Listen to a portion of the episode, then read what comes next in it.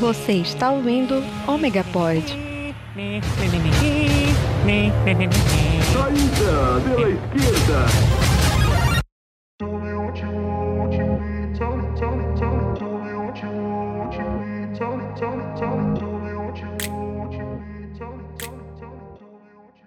Eu sou o Jonas Godoy, seu host. Eu sou Gui Santos. Esse é o Omega Pod, o seu podcast de entrevistas com gente foda que você precisa ouvir, conhecer. É, o Omega Pod tá no Spotify e entre outros agregadores, né? Se- Segue a gente nas redes sociais, o arroba Omega Underline Nerd, Facebook, Instagram, Twitter. Manda mensagens, sugestões de entrevistados. É, indique para os seus camaradas, seus coleguinhas, para o seu priminho, para seu, pra sua tia, para sua avó. E hoje o entrevistado é o Renato Levin Borges, professor de filosofia, doutorando, pesquisador gremista, antifascista, vegano, músico e sommelier de memes. E aí, Renato? E aí, tudo bem, gurizada? Parece que tá me apresentando no Tinder, né? Que é a descrição do cara inteiro. E aí, gurizada? Tamo... Não, acho que tá tudo aí, assim, tudo que presta, né? Assim, ou mais ou menos presta, eu botei nessa descrição aí, mas faço, faço mais coisas, mas bem pior do que essas que eu coloquei. Ah, quem não faz, né? Quem não faz? Tem que mostrar o melhor da gente, né? Tem que vender o peixe, né? Lógico, Capitalismo neoliberal, todo mundo contra todo mundo, né? A gente tem que fazer a propaganda. claro. É, pô. porra. Todo mundo. Fazer o seu. E, cara, antes de mais nada, eu quero te agradecer por aceitar estar gravando com a gente, cara. Oi, imagina, é um prazer pra mim, cara. Eu já tive algumas experiências, ah, participei de alguns podcasts, participo e sempre que, que me chamarem eu vou colar, porque o negócio é a gente debater as paradas, conversar e é bem o que vocês disseram ali no começo, né? Eu acho, achei muito massa essa ideia. Chamar gente que a galera tem que conhecer, porque senão fica aquele circuito só dos figurões e tem muita gente fazendo parada a fuder em tudo que é lado. Desculpe o gauchismo, viu? A fuder, coisas legais, da hora. Coisas da hora. Quem for de São Paulo aí, coisas da hora, mano. Tem gente fazendo coisa da hora. Coisas bacanudas. Falando pro ouvinte, talvez seja difícil o gauchês, mas eu vou traduzir, tá? Ele, Boa. ele, ele agradeceu. ele, ele gostou. Então, é, exatamente, cara. Essa é o, o- a minha ideia quando eu botei esse pauta com a galera do grupo lá do, do Facebook, de trazer pessoas assim que, que geral assim não conhecem, mas que tem um conteúdo foda pra mostrar, tá ligado? Somem, né? E fica escondido nessa patotinha de, de- dos mesmos, sempre um, o, que tá no- na semana em um podcast vai estar na semana do outro, direto, sabe? Aham. E não traz nada de relevante pra, pra, pra conversa, pra, pra galera, sabe? Se torna meio, meio desgastante, né? Ouvir a mesma pessoa. É, Porque, mesmo papo, pô, e aí, como você começou? E isso, o quê? E não sei o que lá. E cansa, né? A pessoa Mesma coisa que o podcast, né, cara? Eu escuto muito podcast, vários podcasts sobre várias coisas. Porque os interesses do cara vão mudando, mas também porque senão, cara, tu fica sempre ouvindo o mesmo, o mesmo lance e tem muita gente fazendo muita coisa. Eu curto pra caralho o podcast e, e tô descobrindo vocês aí do jeito mais legal, que é participando. cara, e depois vou mano. ouvir, obviamente, né? Ah, por favor. E tem algum aí pra indicar pra gente, pro ouvinte? Cara, sim, sim, tem alguns que eu gosto, assim, tem um, pô, não vou, não posso deixar de mencionar meu amigo Matias Pito, mas ele já é um pouco famoso aí do xadrez verbal, do Fron- Fronteiras. Invisíveis do Futebol. Adoro. Sério? Caralho! Meu parceiro, grande cara. Mas vou indicar um outro que é daqui do, do, do sul, do professor amigo meu chamado Batcast, que ele tem Hum. feito entrevistas, ele e o outro professor, o professor Catani, e é muito massa, cara, é muito massa. Eles estão começando com uma parada também de entrevistar algumas celebridades, outras pessoas não tão celebridades, mas relevantes, assim, hora. alguma área. Então, Pô, da é hora. massa, massa pra caralho. Batcast eu indico, acho irado. Vou colocar na- no link da, da Bill quando sair esse podcast, pode ter Boa. certeza. Valeu. A gente é, faz parte de um grupo de, de esquerdalha do Facebook, né? Tem uma Qual? galerinha que vai curtir bastante lá. Qual, qual que é o grupo? É que eu saí do Facebook há um ano e meio, até posso contar depois. Tem a ver com política, assim, porque ficou meio Chernobyl. Mas você fez bem, eu só tô no Facebook por causa desse grupo aí, que tem uma galera, uma galera muito da hora lá. É, Sky Nerd Ômega. Ah, irado. Desde 2013, daí eu acho que 2019 o grupo caiu por questões políticas também. Trump pelado, uma foto, e eu, Coisa leve, coisa leve. Mark Zuckerberg que não, não gostou muito e derrubou o grupo. Aí a gente fez outro. Mas é isso aí, cara. Eu, é, fala um pouquinho de você, mano. Você tá fazendo doutorando de quê? Então, eu faço a minha formação em filosofia, né? Eu, fui- eu sou graduado, bacharel, licenciado em filosofia, mas quando eu fui pro mestrado eu fiquei, eu fiquei meio noiado com a filosofia, porque tem um lance, não vou dizer todo mundo, né? Não dá pra generalizar, mas tem um lance na filosofia que é muito fácil tu ficar analisando a masturbação dos anjos, assim, no texto, sei lá de quando, um conceito minúsculo. E eu tinha muito a noia, assim, a, a noia não, o- a, a ideia marxista de que, cara, interpretamos o mundo, mas vamos fazer alguma coisa com isso. E Uhum. aí, no mestrado, eu fui trabalhar com população de rua aqui em Porto Alegre, tem um jornal. É o único jornal no mundo feito totalmente por população de rua. As, as pautas são feitas, eles entrevistam, eles tiram foto, eles fazem tudo, é irado, chama Boca de Rua. Caralho, eu- que foda. que da hora, cara. Eu pensei, meu, eu sou, eu gosto muito de Nietzsche, né? Eu pensei, porra, velho, vou pra rua com filosofia e tal, e vou ver o que que acontece, o que que eu consigo fazer. Resumindo, fiz minha pesquisa, mas eu fiquei a, Pra minha pesquisa era fazer parte do rolê. E a gente acabou fazendo um documentário chamado Ir, Vir, Permanecer, que todas as etapas também são feitas pela população de rua do, do jornal. Então, ah, uma pessoa mais profissional vai olhar, porra, minha edição é uma merda, tá preto e branco. Mas era esse bagulho que tá, porra, é aquilo ali, tá ligado? Aquilo Uhum. Foi muito muito a cara da rua, muito meu. Eu, sou, eu fui diretor de documentário, eu não sei editar direito meus vídeos, pra ter uma noção. e aí a minha, minha parada era essa, assim, vamos pra rua e tal. Meter a cara. Eu, eu sou professor de escola pública em Porto Alegre, sou professor de filosofia. A, a gestão atual do MDB matou a filosofia, então eu tô meio. Querem que eu dê aula de empreendedorismo, eu quero mais é que eles se fodam. Eu posso falar isso aqui, eu não sei. Não, claro. Pode, Pode pode. sim. E eu dou aula, eu dou aula na periferia de Porto Alegre, né, cara? E aí, meu, assim, não. Eu, eu venho de classe média, minha família é de judeus, e já entrega um pouco meu interesse na extrema-direita. Minha, fi- minha família é de sobreviventes do Holocausto da, da Romênia e da Rússia. E desde pequeno eu tinha esse lance em casa, uma família super pequena, porque so- sobreviveram poucos, né? Então eu tinha muito fascínio desse lance, mas eu ia usar, o- eu não ia falar disso agora, eu ia dizer que eu vim de uma família de classe média, classe média baixa, depois classe média média.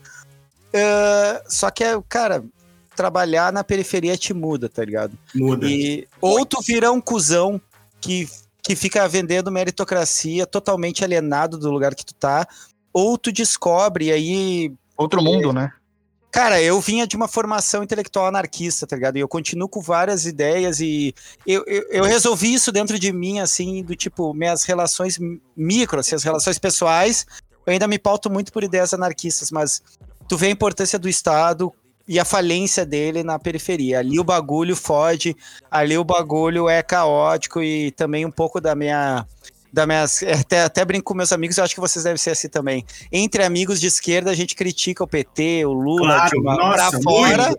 pra fora eu sou ultra lulista, eu até me chamo de anarco-lulista, né, cara? Porque É... Muito demais. a gente vê quando a água bate na bunda, é assim, ó, é foda e fo- saiu, saiu o PT, virou, bom, todo mundo sabe, né, o que Né, virou o Brasil, né. né? Só desceu a ladeira. Essa desgraça toda. É. Só Então, deixando bem claro que de 2018 pra cá, muita gente virou budista, né? Deixando bem claro assim pra não falar outra Ah, coisa. sim, sim, sim. Inclusive, a nossa tarefa é fazer essa galera do ah, de- dessa galera budista fazer esse símbolo virar catavento de tanto tomar voadora, né? É um pouco da nossa tarefa.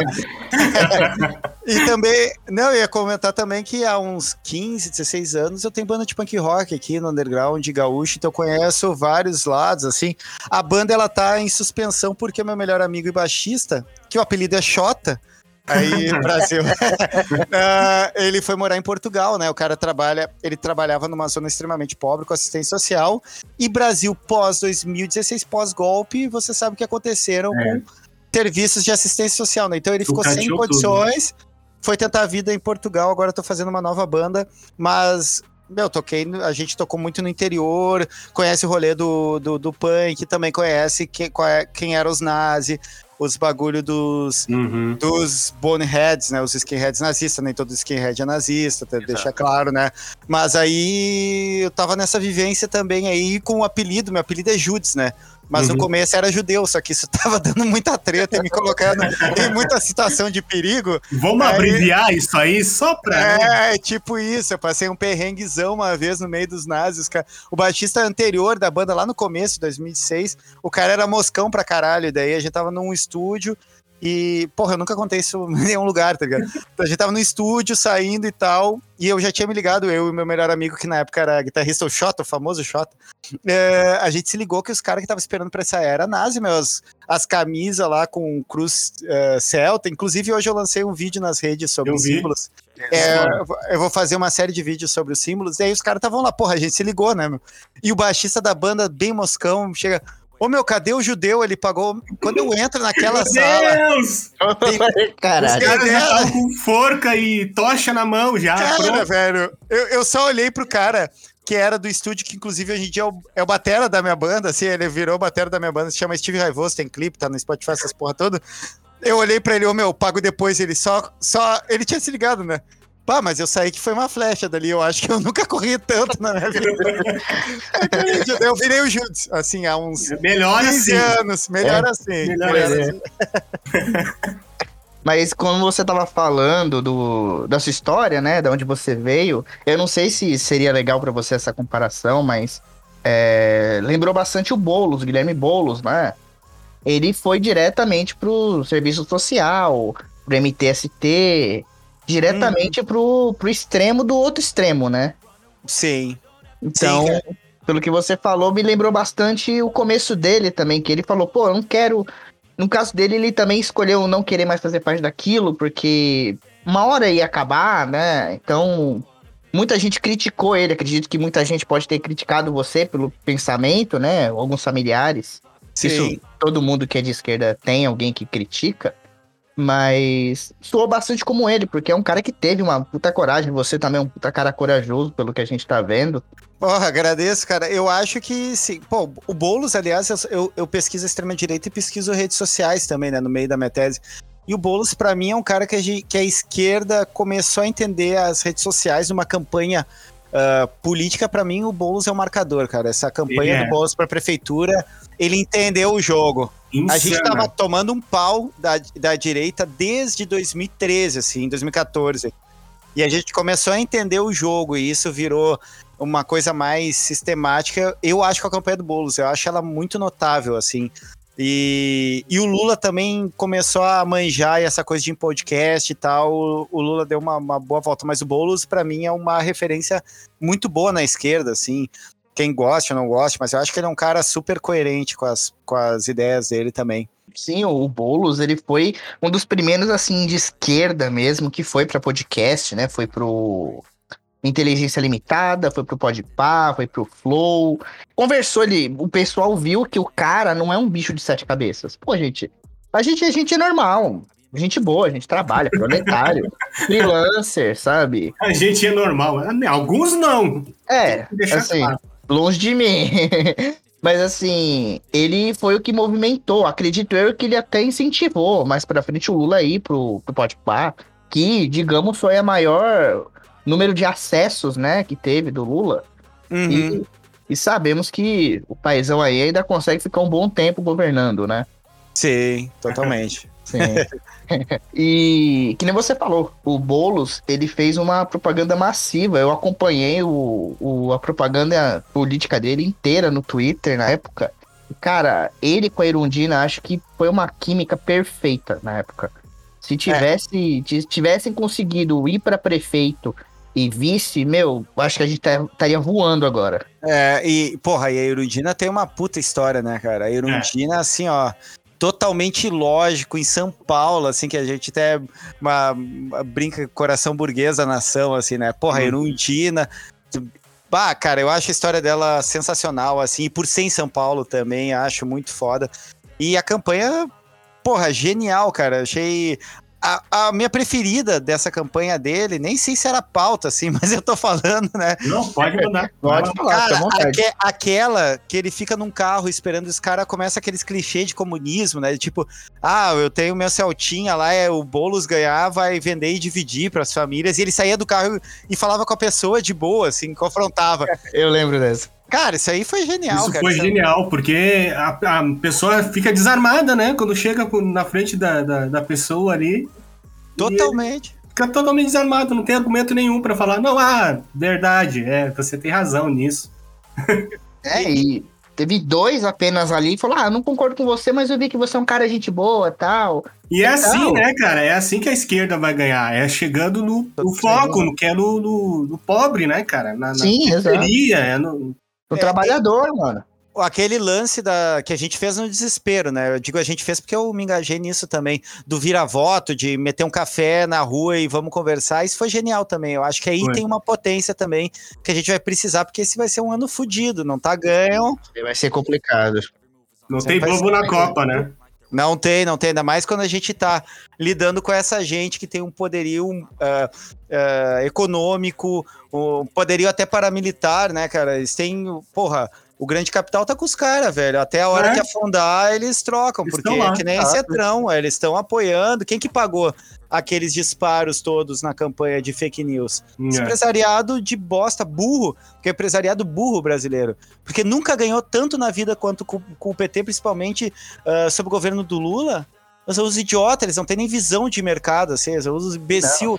A, a elite brasileira é só elite econômica, ela é burra, ela não é uma elite intelectual também, é uma aristocracia idiota. Uhum. É o novo rico, né, meu? É, é o pessoal que vive de herança, né? O pessoal que vive de herança é, escravocrata, exploratória, cara que vive de herança. Ah, o herdou a empresa do pai e falar, ah, não quero mais o PT. Sabe, tanto que quando teve as, as manifestações pró- é, contra o PT, a maioria que quando ganhou do Bolsonaro, né? A maioria era empresário, era no alto da Paulista, cara. Então, não, não era o, o- o trabalhador que tava lá. O trabalhador que tá apoiando o cara, na verdade, eu acho que o cara não sabe nem o que, que ele tá apoiando quando tá apoiando o, o, o Bolsonaro, por exemplo. O cara não sabe, sabe? É uma pessoa que pode ser que caiu na fake news e acredita até hoje. Sem dizer o gabinete do ódio lá, com um gabinete, entre aspas, secreto, né? É o bagulho mais na cara, né? E isso é uma É. coisa que é tudo na cara. É- e, e meio que isso também acaba sendo uma estratégia, né? Porque acaba normalizando o absurdo. Todo dia tem um absurdo Exatamente. diferente e a gente, porra, o cara diz que vai beneficiar os filhos. O cara tem um monte de opinião racista. O cara tem um monte de opinião machista, caralho, mas, cara, ele fala tanto e ficou tão normalizado assim que. Meu, tem o gabinete do, do ódio no Palácio do Planalto, numa sala. E, bom, continua. Azar, é isso aí a vida. Eu fico, porra, O- e os caras mandaram segue a vida e estão aí, né, mano?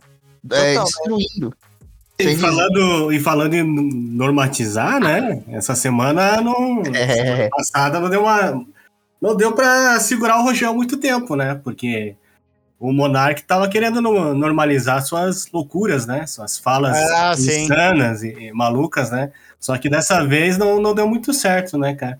Mas eu queria te perguntar é, é, o que que tem na fala do Monark que é, que é tão perigosa, assim, problemática, ainda mais ele tendo um podcast que alcança milhares de pessoas e muitas dessas pessoas são jovens, né? Garotada é. que ainda está em desenvolvimento.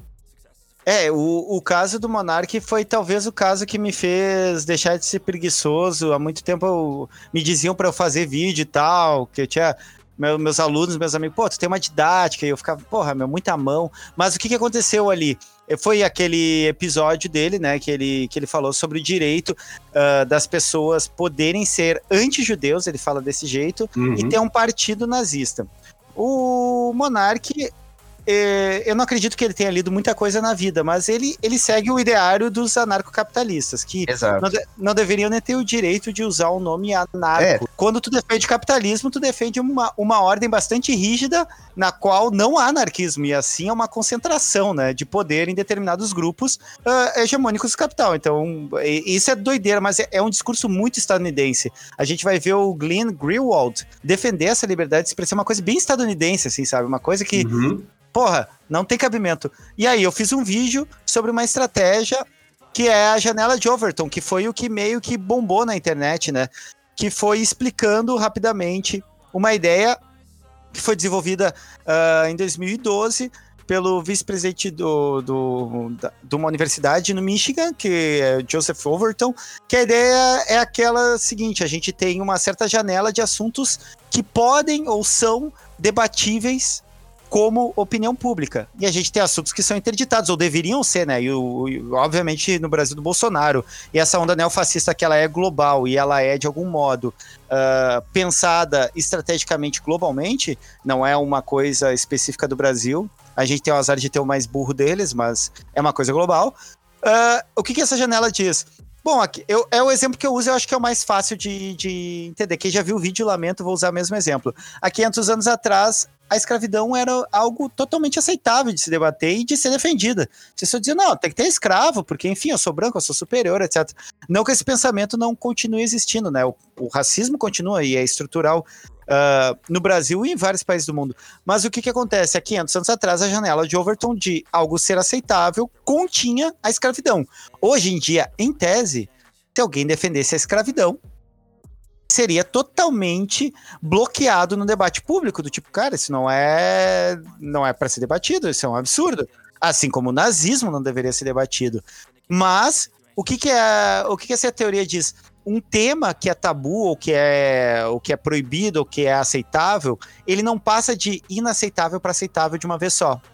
Ele tem um movimento que é no meio de, de todo um tema que é inaceitável, se a gente conseguir com que uma da, um dos argumentos seja considerado plausível ou minimamente considerável, do tipo, é, cara, nazismo é realmente horrível, eu sou contra, mas, pô, as pessoas deveriam ter a liberdade de expressão de serem nazistas. Quando eu aceitei isso e eu ponderei sobre isso, eu disse, pô, isso aqui realmente ele tem um ponto. A janela de Overton, ela se moveu e passa a entrar no debate público algo como a possibilidade de um partido nazista. Uhum. Assim como o Bolsonaro, ele empurra essa janela o tempo todo, né? Ele joga, ele fica empurrando essa fronteira o tempo todo, como o Trump empurrava o tempo todo. Quer dizer, ela é uma tática usada pela extrema-direita global que sempre se esconde. Vocês que estão ouvindo podem me cobrar. Toda vez que a extrema-direita fizer isso e que ela for, de algum modo, sofrer alguma consequência, ela vai se esconder atrás da liberdade de expressão irrestrita. Por, porque essa estratégia, ela é estadunidense. Ela é da extrema-direita estadunidense, que lá eles têm a, a quarta emenda, que eles acham que eles podem falar qualquer merda e que tá tudo dentro... E podem mesmo, em vários estados não tem nenhuma represália, uh, a tal ponto que Georgia conseguiu eleger a primeira representante para a Câmara dos Representantes, que é abertamente adepta do QAnon que é um grupo totalmente, não tem outra expressão para falar, o um grupo totalmente biruleibe das ideias, né? Piroca da cabeça. Total, total. O, o Casimiro chamaria de piroca, né? É, é o piroca da cabeça, assim, eles metem umas... Eu tô, abrindo parênteses, na minha, uh, fazendo a tese, eu tô infiltrado em mais de 20 grupos bolsonaristas, antivacina, uh, do QAnon, do QAnon gringo, Cara, esses Nossa. eles, os anti-vacina e os QAnon conseguem se destacar no meio da, da, da doideira. Ó, os bolsonaristas são muito doidos, cara. Tem uns grupos muito doidos. Agora, os QAnon e os anti-vacina, que são todos bolsonaristas, é óbvio. Essa Lógico. é uma frase que eu sempre falo: nem todo bolsonarista é nazista, mas todos os nazistas são bolsonaristas. E assim como todo anti-vacina é bolsonarista. Os caras têm umas teorias assim, ó. Eu, eu, fico brincando com meu amigo de. Eu, eu me eu me proibi de ver todo dia esses grupos, né? Eu vejo duas vezes por semana. Porque eu digo para ele, quer que vai pagar minha, minha quimioterapia entrando todo dia nesse Chernobyl, né? é assim, ninguém.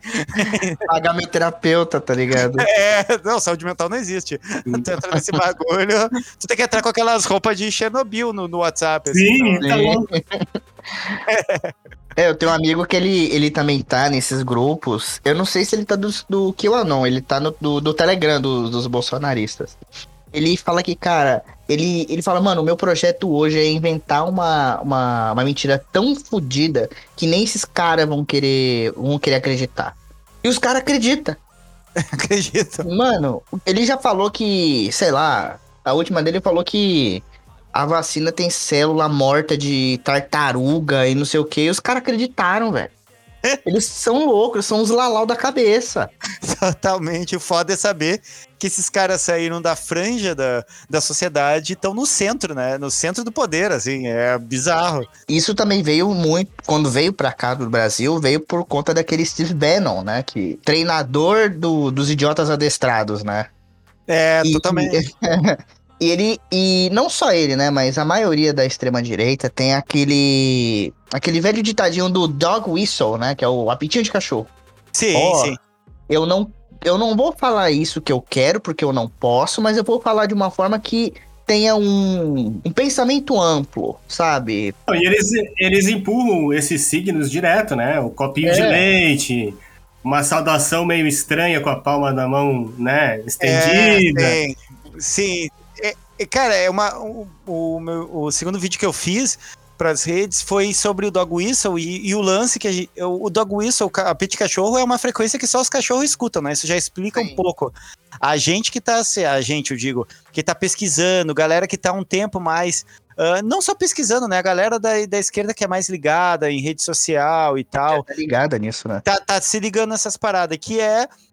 Eles operam por projeção, cara. Eles operam muito por projeção de imagem, de signo. Eles se sentem, isso é até um conceito que tá no- na minha tese. Tem um conceito que é a gamificação do real. E eu começo a. E eu uso na tese como gamificação da política. Os caras acham que estão no jogo, meu. Os caras acham que. Que assim, é, eles estão entre o Call of Duty e o Resident Evil, assim. Eles têm que coletar coisinha, abrir porta com chavezinha que pegou na outra fase. e aí os outros são tudo inimigo. E eles têm que ter arma, porque eles vão ruxar os caras. e vão- Eu sou, eu sou, eu jogo muito Warzone, tá? Então, desculpa, eu não sabe ruxar, invadir lá e tentar matar os caras. Eles entram nessas noias, e pra mim o grande exemplo disso é QAnon. O QAnon, ele só larga a charadinha. E, é, É. e essa charadinha faz os caras achar que eles estão no jogo. Mas os bolsonaristas, eles acham que eles estão no jogo. E toda a extrema-direita acha que estão num jogo contra uma grande, um grande complô internacional, que é uma adaptação ah, dos protocolos de sábio de, de Sião, que é Sim, pode crer. né, é uma estratégia do czar antes da Revolução Russa. Uh, Romanov, que, é, que devem estar sentado no, no colo do capeta essa altura há mais de 100 anos, né? Se Deus Ah, quiser. Se Deus quiser, é, que era culpabilizar os judeus num complô para justificar a fome e a miséria que a própria família czarista causava, né? Mas aí o que, que é? Eles estão o complô atual da extrema direita é a grande mídia, é o globalismo. O globalismo para eles é o multiculturalismo, é a promoção É. das minorias. Ele- eles realmente acham que tem um complô. E aí junta o pior do pior, né? Que é essa galera supremacista branca, a teoria que eles têm da grande substituição, que os brancos neonazistas acham que estão sendo substituídos. Quer dizer, entra todos esses biruleibe junto, daí teoria da conspiração. É, é- é- junta só a nata lixeira. Sabe quando vocês têm aquele lixo orgânico que faz um, uma aguinha, chorume. o chorume? É o chorume do chorume, cara. É um monte de gente ressentida, um monte de gente frustrada sexualmente, um monte de gente que quer cagar a regra pros outros, é um monte de gente ressentida, um ódio ao pobre. Eu uso como exemplo nas minhas aulas que a classe média brasileira, ah, ela tá a 5 mil reais de quem, ela, de quem ela despreza e a 5 milhões de que ela acha que ela é.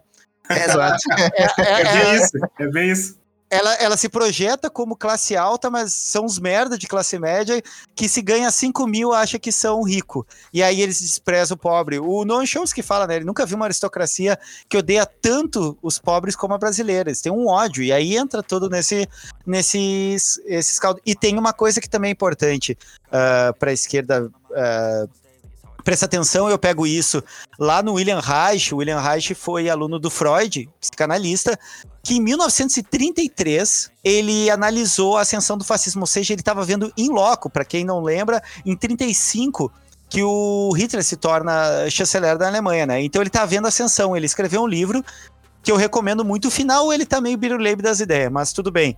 Eu- dá para ler, se o final dá para ler o final meio na esportiva, que é a psicologia das massas sobre fascismo, que ele fala dessa captura ah, de um lado libidinal, na ordem grosso modo, né, dos, das pulsões sexuais e dos desejos, e do outro lado, o misticismo. O fascismo ele demanda uma certa relação de religiosidade. E aí os neopentecostais eles embarcam nisso, porque acaba sendo uma captura também um tanto mística. É um que- prato cheio, né, cara? É o prato Brasil é cheio, um prato cara. cheio pra isso. Pro Trump também, os grupos trumpistas, eu, eu participo menos do que dos bolsonaristas. Participo não, tô infiltrado, não falo nada naquelas merda. Ah, eles têm uma relação mística, porque eles acreditam que o Trump também é um enviado de Deus, assim como os bolsonaristas neopentecostais, alguns. Ah, E eles acham que o Trump foi enviado de Deus para acabar com uma rede de pedofilia mundial, que é o QAnon. A ideia do QAnon é essa, né? Para quem não sabe, o QAnon se baseia na ideia de que é uma rede de pedofilia internacional com, com contendo políticos do Partido Democrata e astros de Hollywood, cujo único obstáculo é o Trump, o enviado de Deus, para acabar com esse ciclo de pedofilia internacional. É isso, gente. Eu tô tentando contar isso sem rir e sem tornar mais ridículo do que já é. Já é ridículo por você ach... por os caras acharem que é um grupo de pedófilos, canibais, vampiros. Então, tem, tem isso. Tem o liber... Inclusive o lance do sangue, que tem um lance que esse círculo, né, ah, de democratas e hollywoodian- hollywoodianos pegariam ah, o sangue, porque tem um elemento da juventude. Isso também é uma da- adaptação de uma de uma teoria antisse- ah, antissemita da Idade Média na Europa, que é o libelo de sangue, que dizia que os judeus eles sacrificavam crianças cristãs para tomar o sangue delas. Nada, nada se cria, né? Tudo se copia tudo, Cara, tudo vai se copiar. A extrema direita, ela é assim um remake merda feito pelo Michael Bay, que é o cara lá do Independence Day que gosta tipo de coisa, de teorias antissemitas, só que daí troca o inimigo, assim, tipo, o que era o judeu antes é o petista agora, é o comunista. É a mesmo, é o mesmo rolê, sabe? É, a base é a mesma. Só muda a skin do, do, do inimigo, né, cara? Exatamente, muda a skin. E, pra e se você parar pra ver, o, o americano nacionalista, ultranacionalista, o cara que é o patriota conservador, é ainda mais esses governos mais conservadores, né? Eles sempre tinham a figura do inimigo em comum, que, sei lá, em alguns anos era os vietnamitas, eram os chineses, e depois se tornou os russos. É, hoje são os árabes e muçulmanos, sendo que eles mesmos, os americanos começaram a guerra no Oriente Médio, Sim. né? E eles mesmos vendem armas pro, pra esses grupos. Eu só, eu só vou fazer um parênteses que eu, eu aprendi isso ah, viajando aqui pela América do Sul. Americanos somos nós, eles são estadunidenses. Eu já chamo de estadunidense aquela gente. Né? Não, tem gente legal lá também, não vou. não Tem, vou- tem. É, mas são Mas são poucos. mas uma, uma coisa trazendo para o campo filosófico, sem me tornar. Porque assim, eu gosto muito de filosofia, mas eu acho que a filosofia ela, é- ela é muito potente e ela é revolucionária quando ela é comunicável e que consegue mobilizar qualquer pessoa para pensar. E eu acho que a filosofia tem esse, esse poder. Tanto que eu sou profundamente gramsciano. Eu acho que a batalha cultural é uma coisa que vocês estão fazendo com esse podcast. Eu tô fazendo na, nos meus vídeos, mas também na sala de aula. E todos nós, quando falamos com o porteiro, com o cara do Uber, a gente tem um potencial gramsciano ah, de, de batalha cultural, porque para quem não conhece Gramsci, a ideia central dele é a seguinte, ela é genial infelizmente a extrema direita soube operacionalizar antes da gente, porque tem dinheiro e Uhum. tem quem faça isso, que é a política, ela descende da cultura. Então, para tu ter uma política mais inclusiva, mais progressista, que pense, que não coloque ah, a economia à frente da vida, que é basicamente né, o, o- dilema que o Bolsonaro inventou da cabeça dele, porque precisa de gente viva para ter economia, né? Mas ele inventou da cabeça dele lá. ah, tu tem que fazer a disputa cultural para que isso se desdobre. Não adianta a, a gente ganhar uma eleição, o Partido Comunista, a gente chega lá. Se a mentalidade e a cultura das pessoas ainda for extremamente reacionária, se ainda for extremamente moralista, quer dizer, a gente não vai conseguir muito. Não. A gente vai ter uma dificuldade. A gente tem um exemplo na eleição no Peru, que o candidato é de, de esquerda, centro-esquerda, mas o cara é um baita homofóbico. Quer dizer, ele dialoga também com o pensamento médio da, da população peruana, que ainda é extremamente moralista, assim. Então a gente tem que fazer esse- essa disputa. Mas quando tu estava falando antes ali uh, de ele sempre ter um inimigo, o Humberto Eco, ele tem um texto curtinho uh, que se chama Urfascismo ou Fascismo Eterno. Eu acho maravilhoso. Ele, ele diz, ele, ele elenca uns 18 pontos. Ele fala da infância dele na Itália, ele cresceu na Itália fascista, depois ela é liberada. E um dos pontos ele diz o seguinte: a, a base do pensamento fascista é o nós contra eles. E se a gente for trazer filosoficamente, aí é meu ponto filosófico, o fascismo, ele nunca existe sem ser o fantasma daquilo que ele combate. Se eu for, se, é se a gente for dizer, cara, por que, que tu é de esquerda? Porque eu quero justiça social, porque eu acho que as pessoas têm que ter acesso a direitos. Quer dizer, eu, eu consigo afirmar um monte de coisa uhum. sem remeter uma a outro, a outra posição e dizer, eu não sou isso. Agora o fascista ele não consegue. O fascista ele é o não judeu. O fascista ele é o não comunista, ele é o não petista. Ele Sempre é definido. Ódio, né?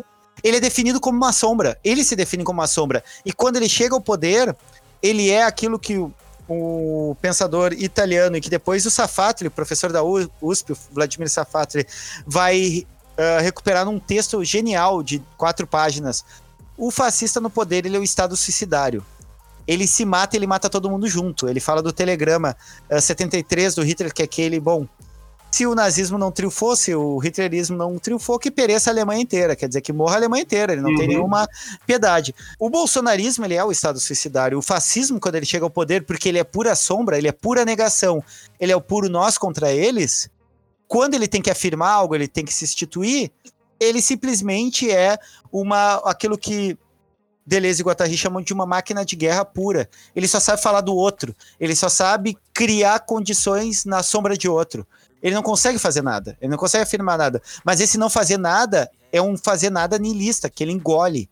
Ele uhum. engole as instituições, ele engole a si mesmo. Pode ver toda vez que dá alguma, algum problema, o Bolsonaro ele frita qualquer um, pode ser o cara mais leal, Bibiano, ele cagou uhum. na cabeça do cara, ele não quer nem saber. O fascista, ele engole todo mundo, ele frita todo mundo. O projeto de poder é o projeto pessoal dele, que só existe como negação do outro.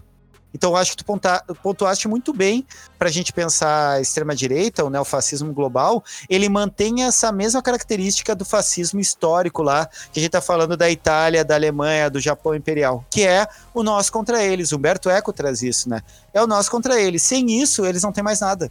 Tanto uhum. é que todo bolsonarista, quando vê que tu não é bolsonarista, tu é petista. Quer dizer, não importa se tu é comunista, não importa se tu é social-democrata, se tu é anarquista, tu não é bolsonarista, tu é petista. Tudo é petista. E vira. Eles, eles, eles venceram tão profundamente na subjetividade. Claro que eles não venceram sozinhos, né? A grande mídia fez um papel maravilhoso Brilhante. de Sim, é, é. E, um, e, e, um outro cara que, para mim, tem que pagar a fatura da história, cara, e o partido, é o Aécio Neves e o PSDB. Uhum. Em 2014, é. eles começaram com esse grande movimento de suspeição das instituições democráticas, achando que iam ganhar a eleição ali na frente. E aí eles fizeram com que essa suspeição se estabelecesse com a ajuda da grande mídia. E a merda, não precisa nem contar que a gente tá vivendo essa merda ainda, né? É. Estamos vivendo a história, né, cara?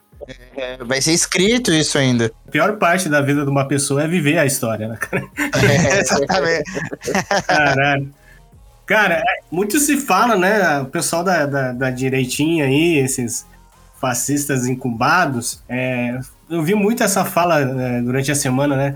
Se o nazista é crime, nazismo é crime, por que, que o comunismo não é crime também? Se matou bilhões de pessoas. É, eu adoro que vai. Parece. Lembro do Levi Fidelix naquela campanha que ele falava números aleatórios, assim. É. 14,7 bilhões para fazer o metrô. É, o, o, as mortes do comunismo é o saldão, né? Os caras vão chutando os números. Uh, claro que eu, eu quero fazer o reparo que não, não se nega também, não, não, não tem como negar os crimes, tem. principalmente do stalinismo, né? A gente tem, sim, sim. Tem, tem, tem, que fazer essa leitura, mas. Cara, isso é a teoria da ferradura, né? A teoria da ferradura, ela tem, ela, embora ela, ela emerja ali em 2001, uh, e um, no livro do Faye, de um filósofo francês, Uh, a base dela tá lá nas origens do totalitarismo da Hannah Arendt. Uh, embora a Hannah Arendt ela tenha analisado o stalinismo e o Estado nazista como análogos, e eu, eu gosto de muita coisa da Hannah Arendt e também desgosto de muita coisa. Inegável que ela foi uma grande filósofa. Uh, o pensamento liberal acaba pegando esse livro dela, As Origens do Totalitarismo, e expandindo para o comunismo é igual a toda a ao stalinismo. Todas as experiências à esquerda são isso. E é, é, é um pouco notável que nessa teoria da ferradura, quem está no meio é o centro, né? E o centro nunca é centro, né? O centro é sempre direita. A gente tem que ter muita, muita clareza nisso, né? O centro, ele, ele, ele não se opõe. Ele pode andar, fazer alguma, algum tipo de benesse para a esquerda, mas centro é, é, é o establishment. Bom, uh, eu acho engraçado nesse pensamento primeiro. O capitalismo, ele nunca é questionado como vários capitalismos, porque eu tive numa, numa entrevista numa rádio pra, de Goiânia, esses tempos, na né, Interativa FM, e uma das debatedoras era uma advogada de que se declarou de direita. Ela disse: Ah, mas e o comunismo? E eu perguntei para ela: e qual o capitalismo da Libéria, o do Brasil, o dos Estados Unidos, por exemplo, o bairro de Skid Row, uh, em Los Angeles, que é famoso pela banda de hard rock, é um bairro extremamente pobre desde os anos 70, de extrema miserabilidade, de uso de, de droga, de população de rua. Quer dizer, qual capitalismo ela está me falando? Eu também quero saber se todo comunismo é igual, se toda experiência, se o Chile do Allende é a mesma coisa da União Soviética do Stalin, Bom, então eu quero saber, o capitalismo é o mesmo da Libéria, é o mesmo de Camarões, é o mesmo do Brasil, porque então. Mas a teoria da, da ferradura, ela, ela tem um problema central, que é o simplismo, né? Uhum. É muito raso, né? Raso. E, e, e, pega o efeito e esquece as causas e os objetivos. Eu não estou sendo maquiavélico de dizer que, bom, os fins acabam justificando os meios, não é isso. Mas uma coisa é eu convidar vocês para fazer uma sociedade, a gente começar uma fazenda, começar a vender uh, o que a gente plantar e a gente dividir os lucros. A nossa ideia é se sustentar plantando, beleza. Se no meio do caminho eu começo a ser mais ganancioso e roubar e, e, uhum. e, e começar a sacanear, e vocês ficam putos comigo e me dão umas porradas ou me expulsam, tá, foi um mau uso do rolê, mas o, o ponto era, a gente tinha um objetivo inicial, que era uma certa, uma distribuição igual de justiça para a gente so, sobreviver bem. Outra coisa é eu chegar para vocês dizer, cara, vamos fazer uma, vamos ter uma fazendinha ali e tal, só que tu não é tão branco que nem eu, então tu vai ser escravo. Tu já nem ganha salário. O outro ali, o outro ali é judeu. E eu uso ele como escravo. Quando eu estiver cansado, eu mato ele. É descartável. Sim. Porra, a gente parte de lugares diferentes e quer chegar em lugares diferentes. E a teoria da ferradura ela não dá conta disso. Obviamente, não dá para negar que na extrema esquerda ou na esquerda haja pessoas e até pequenos grupos que também têm atitudes antissemitas, por exemplo. Há um antissemitismo de esquerda.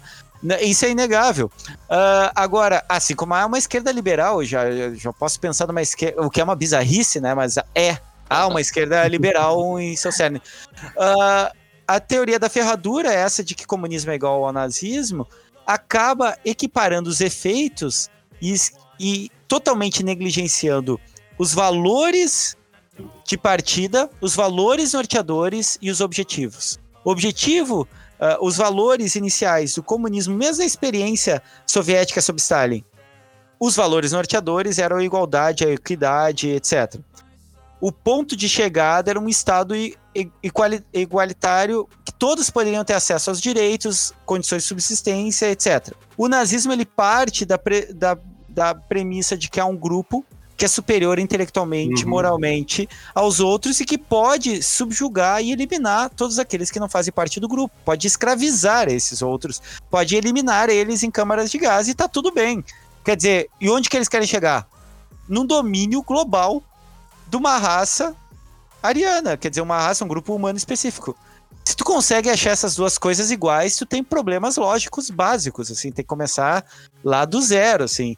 Porque é muito problemático. Só que o jogo do discurso liberal é o seguinte: eu anulo a esquerda, eu anulo a direita nesse jogo da teoria da ferradura, e o que, que sobra? O centro. Eu, liberal, aqui no centro, ó. Eu sou ponderado. É, eu sou o Messias, né? Eu sou o enviado sou de Deus, né? O controlado, controlado.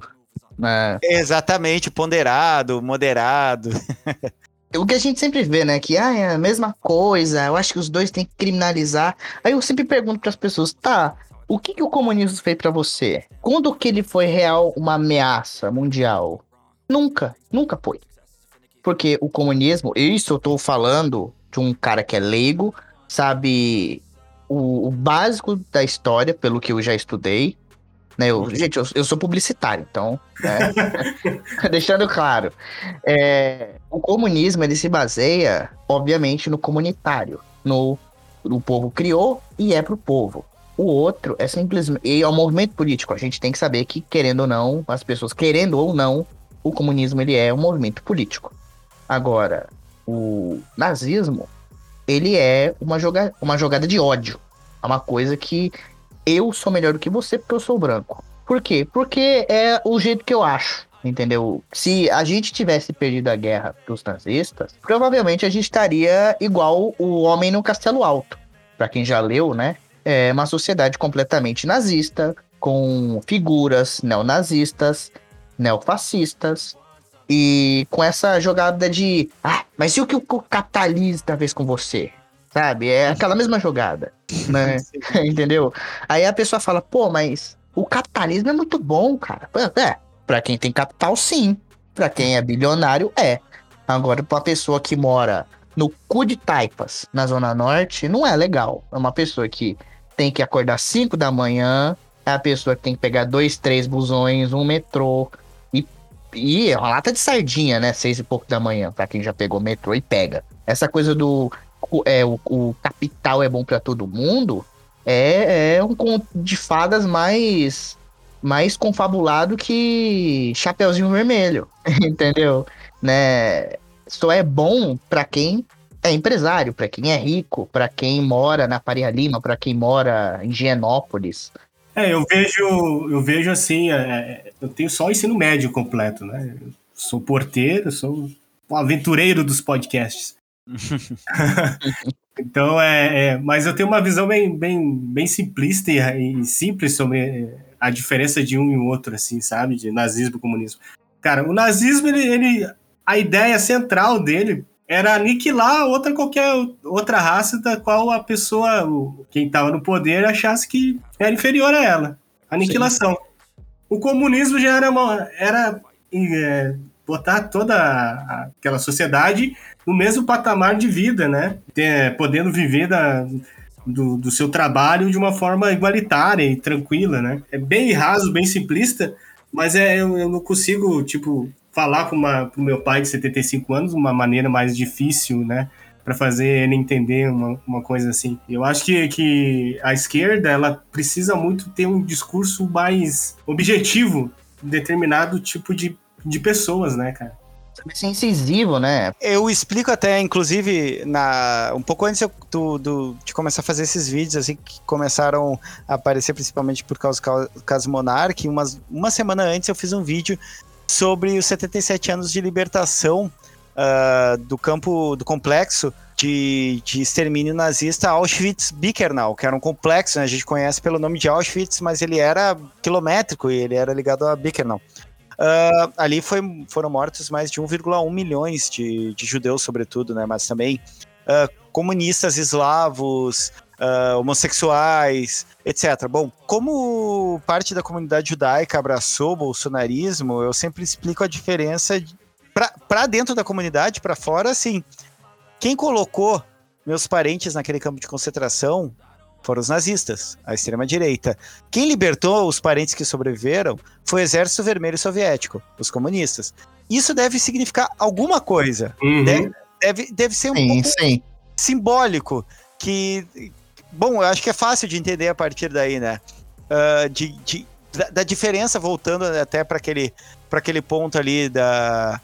Uh, de, de, ser igual ao nazismo ao comunismo, mas eu tenho uma coisa que eu acho que a gente também tem que bater um pouco na tecla que o, que o filósofo esloveno, o Slavoj Žižek, ou Zizek, fala bastante, e que eu acho importante. Porra, o capitalismo já se recriou um bilhão de vezes. O capitalismo que a gente vive agora, ele já é outro capitalismo em relação a 2010, sabe? A 2008, que é ele, ele muda já na, naquela uh, crise uh, nos Estados Unidos da bolha imobiliária que começa a grande, essa grande crise que vai ter rescaldo aqui até o golpe da Dilma o capitalismo ele já teve 200 mil reformulações. Quando a gente fala de comunismo, o pessoal acha que a gente está falando de Marx no final do século XIX. Sim, sim, sim. sim, sim, sim. o capitalismo também pode se recriar, a gente pode pensar outros modos também, né, nos nossos contextos, inclusive trazendo Marx, né, porque a gente não vai implementar a perspectiva da Prússia do século XIX, mas o Marx nos ensinou bastante coisa para entender a estrutura do capital, quer dizer, tem coisa ali para aprender ainda e é, Tem coisas que não, você não precisa recriar a roda, né? Tá ali já, é só Só, Tá. Só. Só usar. Exatamente, exatamente. Mas aí o pessoal fala da- do, do comunismo como se fosse uma coisa que não tem como mexer mais. Mas É. o capitalismo, assim, toda, todo, todo ano é, pode mudar. Agora, o, capitali o comunismo não, é a mesma coisa sempre. E eu acho isso bizarro. A gente tem que também brigar um pouco pela, pela possibilidade da recriação também do comunismo, ou das experiências socialistas, enfim. É possível pensar novos modos inspirados, não quer chamar de comunismo, não quer que seja comunismo, mas inspirados por ideias comunistas, sabe? Sim. Ah, a gente tem que lutar também por esse direito do imaginário, da Uhum. criação mesmo. E eu acho que, que o pessoal aí que tá na luta, tá militando, devia mudar o nome, cara. Sei lá, botar Tortuguitas em vez de comunismo, tá ligado? Que daí o pessoal já pensa duas vezes antes de querer falar mal, alguma coisa assim, sabe? Eu acho que o marketing da esquerda tá muito errado. Eles não estão sabendo lidar ainda com. Não estão sabendo, cara. É, Mas, mas- por outro lado é importante também que tu faça uma marcação histórica, né? Sim, Porque tem uma claro, história claro. muito grande, mas eu Claro. concordo assim no modo geral, tu chegar lá no, no mercado público aqui em Porto Alegre ou chegar lá na estação da Sé de São Paulo, o cara voltando do trabalho, tu entrega um panfleto todo vermelho escrito Partido Comunista, luta pelos trabalhadores. Cara, é um discurso que não vai pegar, tá ligado? O cara tá pegar. cansado, ele só quer chegar em casa, meter um rango e ver um Big Brother e era isso, sabe? Sim. E aí tem que aprender também a fazer essa linguagem, ah, tem que aprender a disputar, porque, cara, eu acho muito notável, eu falo isso com a- outros amigos de esquerda. O que o Lenin fez foi um bagulho absurdo, cara, porque se tu pensar, o Lenin era um cara extremamente intelectualizado. Ele leu Marx, não só leu, como entendeu, né? Entendeu muito bem. O que é mais Mas é- difícil ainda, né? Cara, ele mobilizou uma população que era extremamente analfabeta, num país que era um grande, um grande Verdade. sítio, era uma fazenda. Mas como que ele fazia isso? Ele não chegava pros caras e falava assim, pô, a dialética marxista, ele chegava, "Você tem pão pra comer em casa? Não tem, né? Mas teu chefe tá engordando lá com roupa boa e tu tá um fudido, tu não tem nem que botar pra dentro. Sabe por quê que tu, tu não tá comendo pão? Porque tu produz 50 sapatos por dia e o cara te paga o equivalente a 0,001. Tu não consegue nem comprar o sapato que tu produz. Isso é injusto. E aí o trabalhador semi-alfabetizado ou analfabeto dizia, porra, é verdade. O cara tá, tá me fudendo. A gente vê que esse cara tá ficando rico.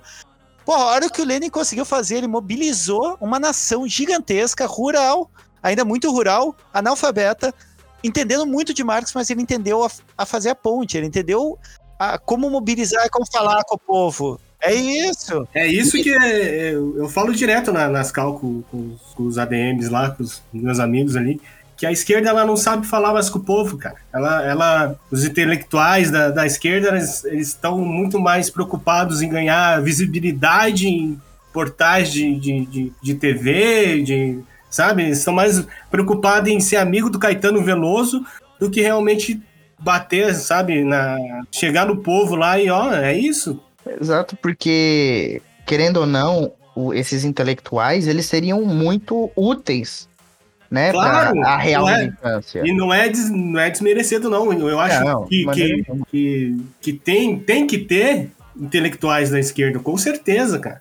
Mas eles têm que saber é, dialogar com, com a massa que importa. É a massa que vai, que vai fazer diferença num- numa eleição, no futuro, numa revolução. É, é a massa que tá embaixo, cara. Não é o Caetano Veloso no apartamento lá no, no Neblon, tá ligado? Exato.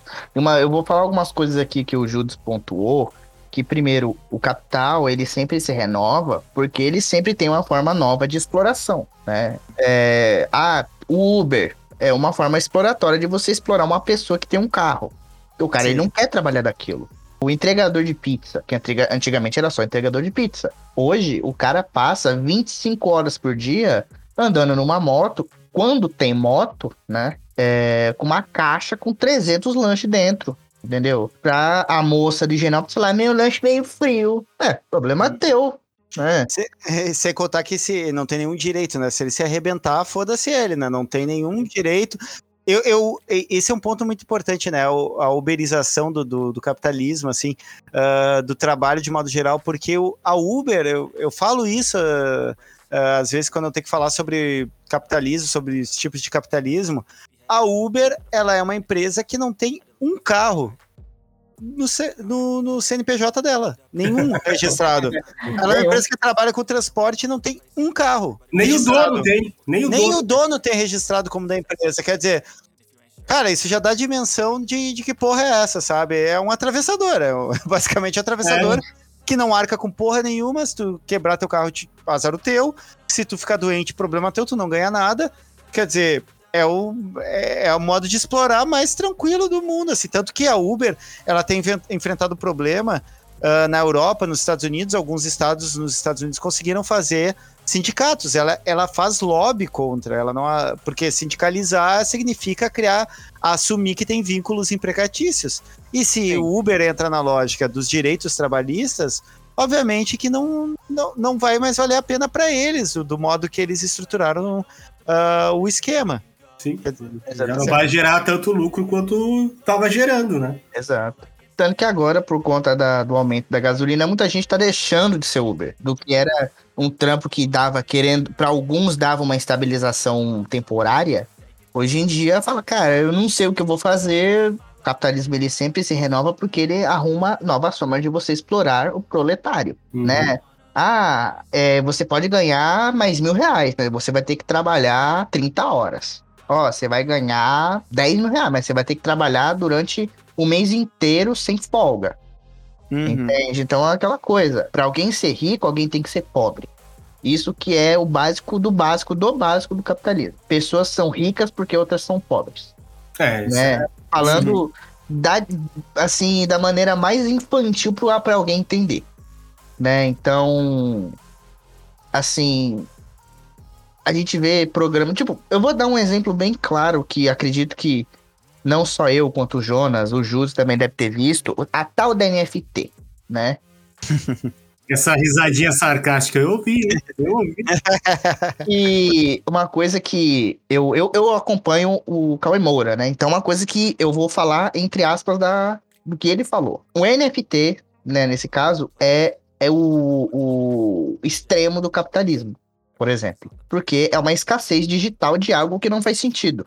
Você Uhum. pegar uma imagem, botar um preço para falar, isso aqui acredito que dá 10 mil reais. Por quê? Ah, eu acho que dá, né? E você criar isso para alguns artistas, uma escassez que eles não tinham antes. E que nem você falou também da parte do, do Lenin, quando ele começou a falar que, pô, teu chefe tá comendo frango todo dia, tu tá comendo osso, tá? Tu tá chupando o tutano do osso, meu parceiro.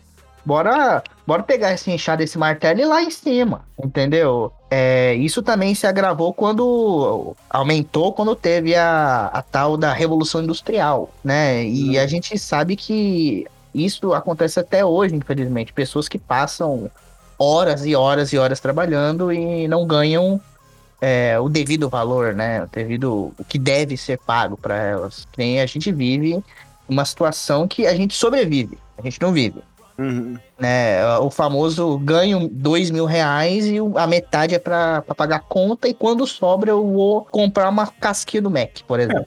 Porteiro aqui, né? Prova viva disso. É, entendeu? Eu, no caso, eu tô desempregado, mas eu sou freelancer. Eu não ganho, eu não tenho renda. Então, tá- pra ter uma renda tem que ter um emprego, coisa que no governo não tem, praticamente. Então, a gente vive como? Como o capitalismo fala, né? Você pode comprar o que você quiser, pô. Pode comprar um iPhone. Ah, só que eu tenho que deixar a minha casa como herança para poder comprar um, por exemplo. Então, a gente sempre vê que a exploração ela vai aumentando e, infelizmente, vai aumentando pessoas que concordem com isso. Mas é isso, sabe? É só um desabafo de uma pessoa que tá cansada disso, sabe? Desabafo do proletariado, né? Porra! Justíssimo, justíssimo. E ah, o cansaço, assim como ah, o desagrado, a, a reclamação ela é importante, né, cara? Porque é, é um jeito de canalizar. A gente não pode. A hora que a gente parar até de reclamar, aí a gente Uhum. morreu por dentro mesmo, não tem mais o que fazer. E o- a reclamação é, é- é essa sensação mesmo, de que a gente tá numa relação merda, exploratória, e que não faz sentido, ou que, é, enfim, que as coisas não fazem muito sentido, e que tu tá lá, tu tá subsistindo e não tá vivendo, assim, num, num sentido mais amplo, né?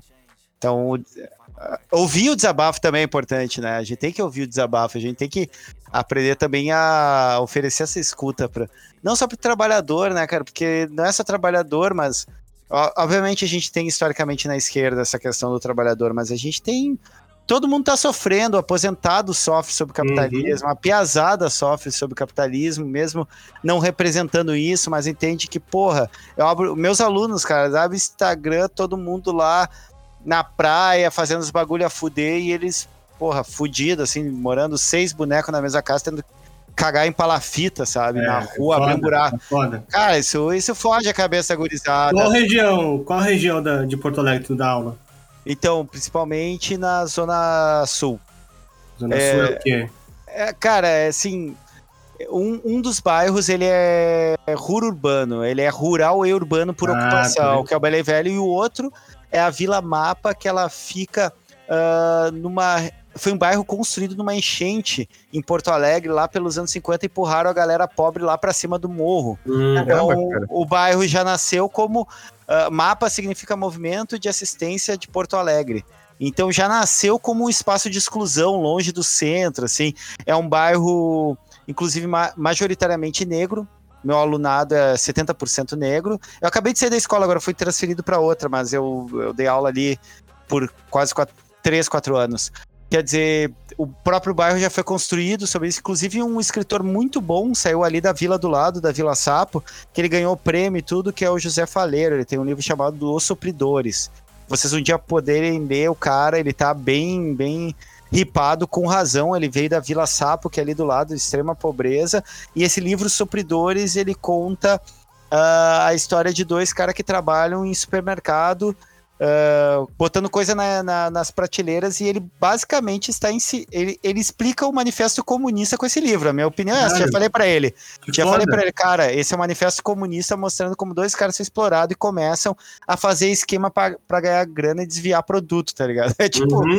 Cara, é um livraço, vale muito a pena. Se chama Os Supridores, ele uh, tem um livro novo agora que saiu faz pouco tempo, que se chama Em Que Mundo Tu Vive?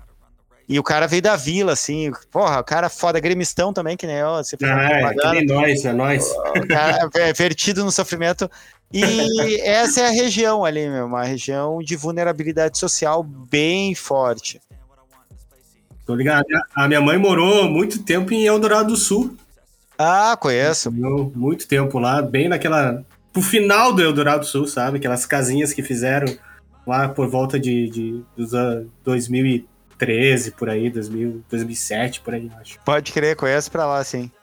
E essa, esse bairro que você falou que foi criado a partir de uma enchente, que levaram o pessoal pobre para lá, é, me lembrou bastante o Morro do Jacarezinho, lá no Rio de Janeiro, né? Que infelizmente, ela foi baseada em pessoas que saíram da escravidão, só que não tinham por onde ir, né? Não, ah, sim. Né, é uma história muito triste, né? Pessoas que tiveram a carta de alforria, mas é, viviam em, em, cortiços, a polícia ia batendo, enfim, né? Mas é, eu espero que isso um dia mude, né? Porque é, é foda você morar num local ou trabalhar, dar aula, e você vê que tem tantas pessoas, tantos alunos com potenciais enormes que são. Privados, né, cara? De, de acesso a qualquer coisa, né, cara? Exatamente. É foda, é foda.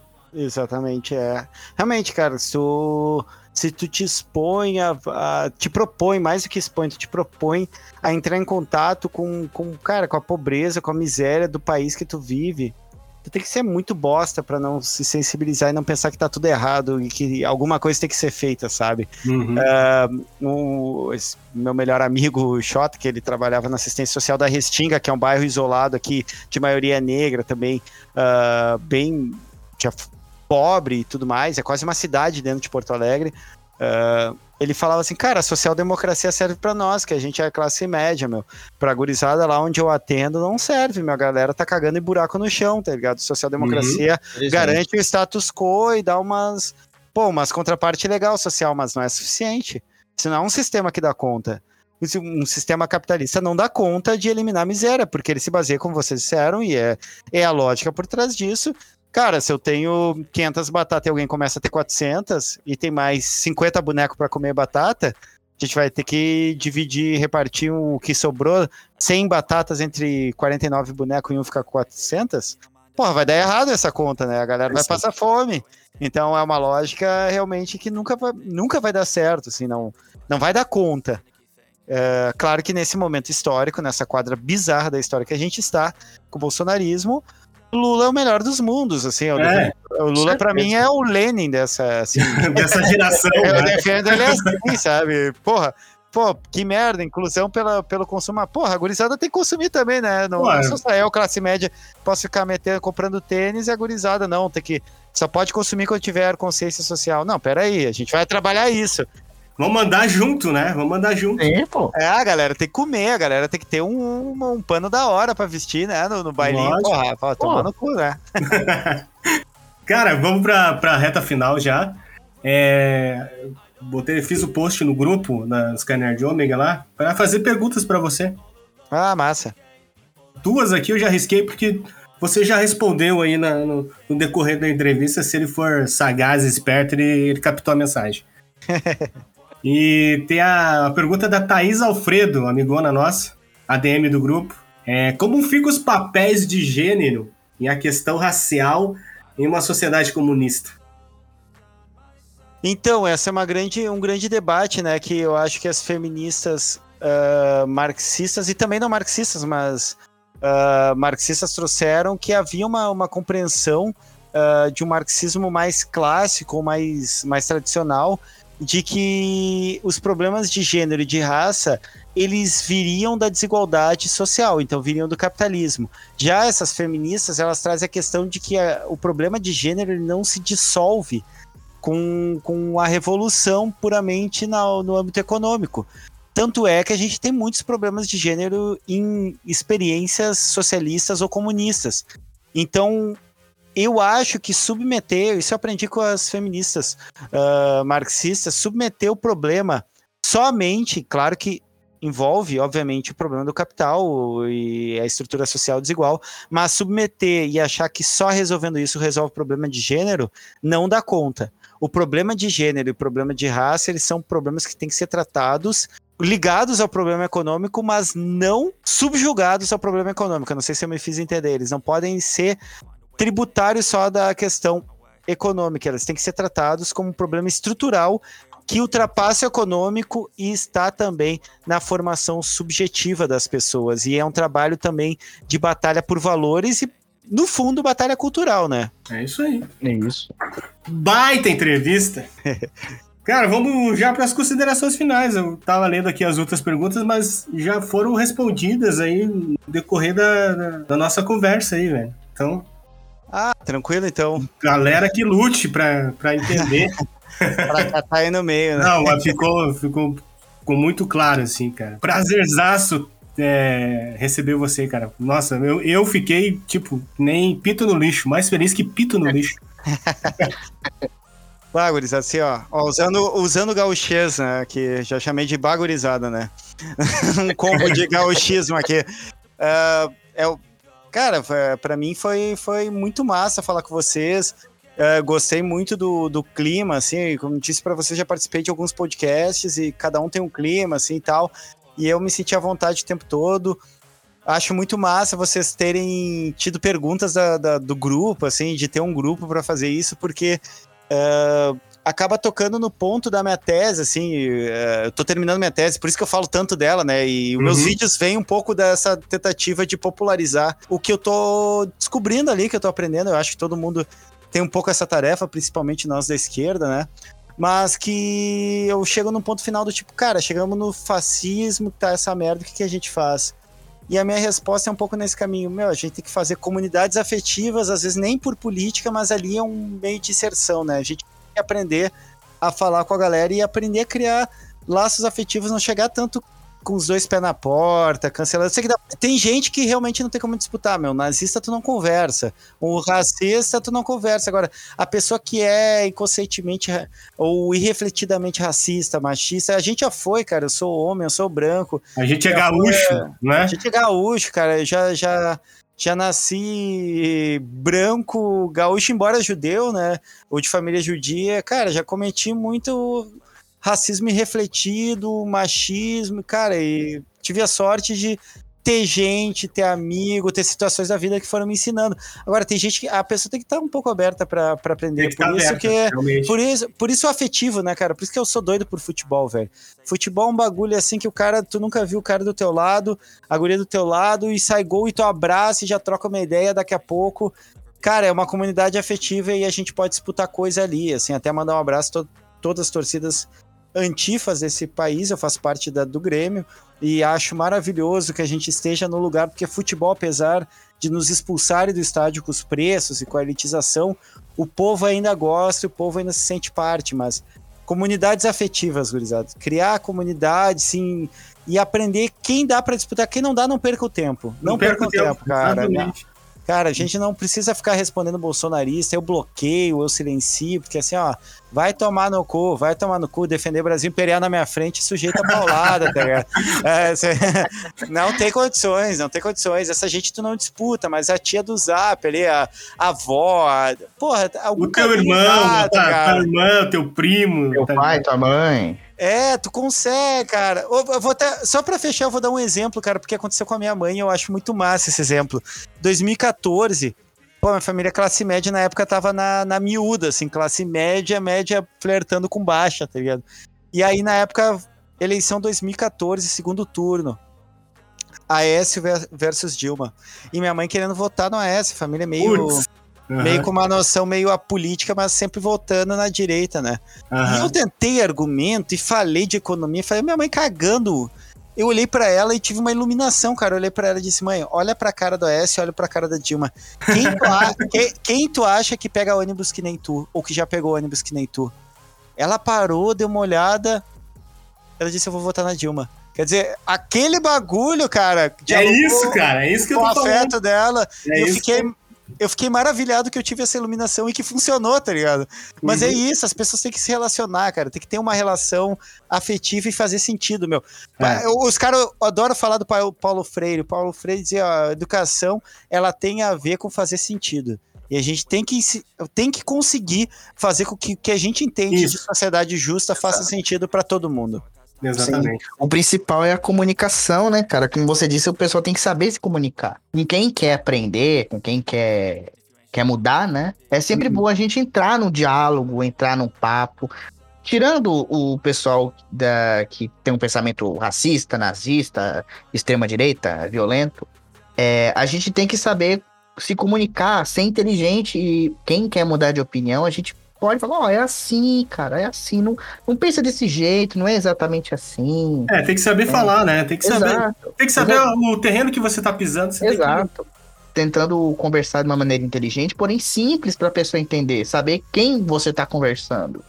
É, e, e, e simples sem menosprezar a inteligência da pessoa também é importante, né? A gente também tem que perder, perder essa noção que nós somos seres ultra iluminados e ultra intelectuais e viemos trazer sabedoria como Messias. Cara, a gente, a gente tem, quando a gente sabe um assunto, na verdade a gente estudou um pouco mais e a, a outra pessoa sabe muito mais. Assim, quando o cara que eh, veio instalar o ar-condicionado uma vez aqui, eu fiquei trocando ideia de política com ele um tempão, porque, meu, eu não sei instalar um ar-condicionado, não sei nada de elétrica, tá ligado? E ele sabe. E ele é trabalhador, ele manja, quer dizer, os anseios do cara tinham muitos iguais aos meus, assim.